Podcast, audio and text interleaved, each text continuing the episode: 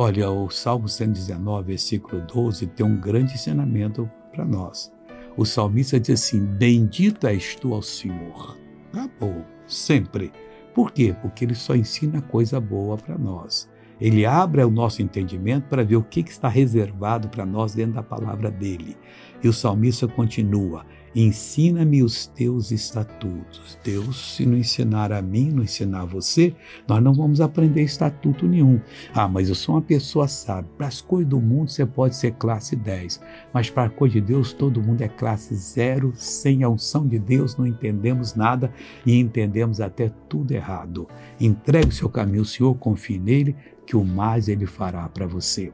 Agora eu quero orar com você, meu Deus e meu Pai.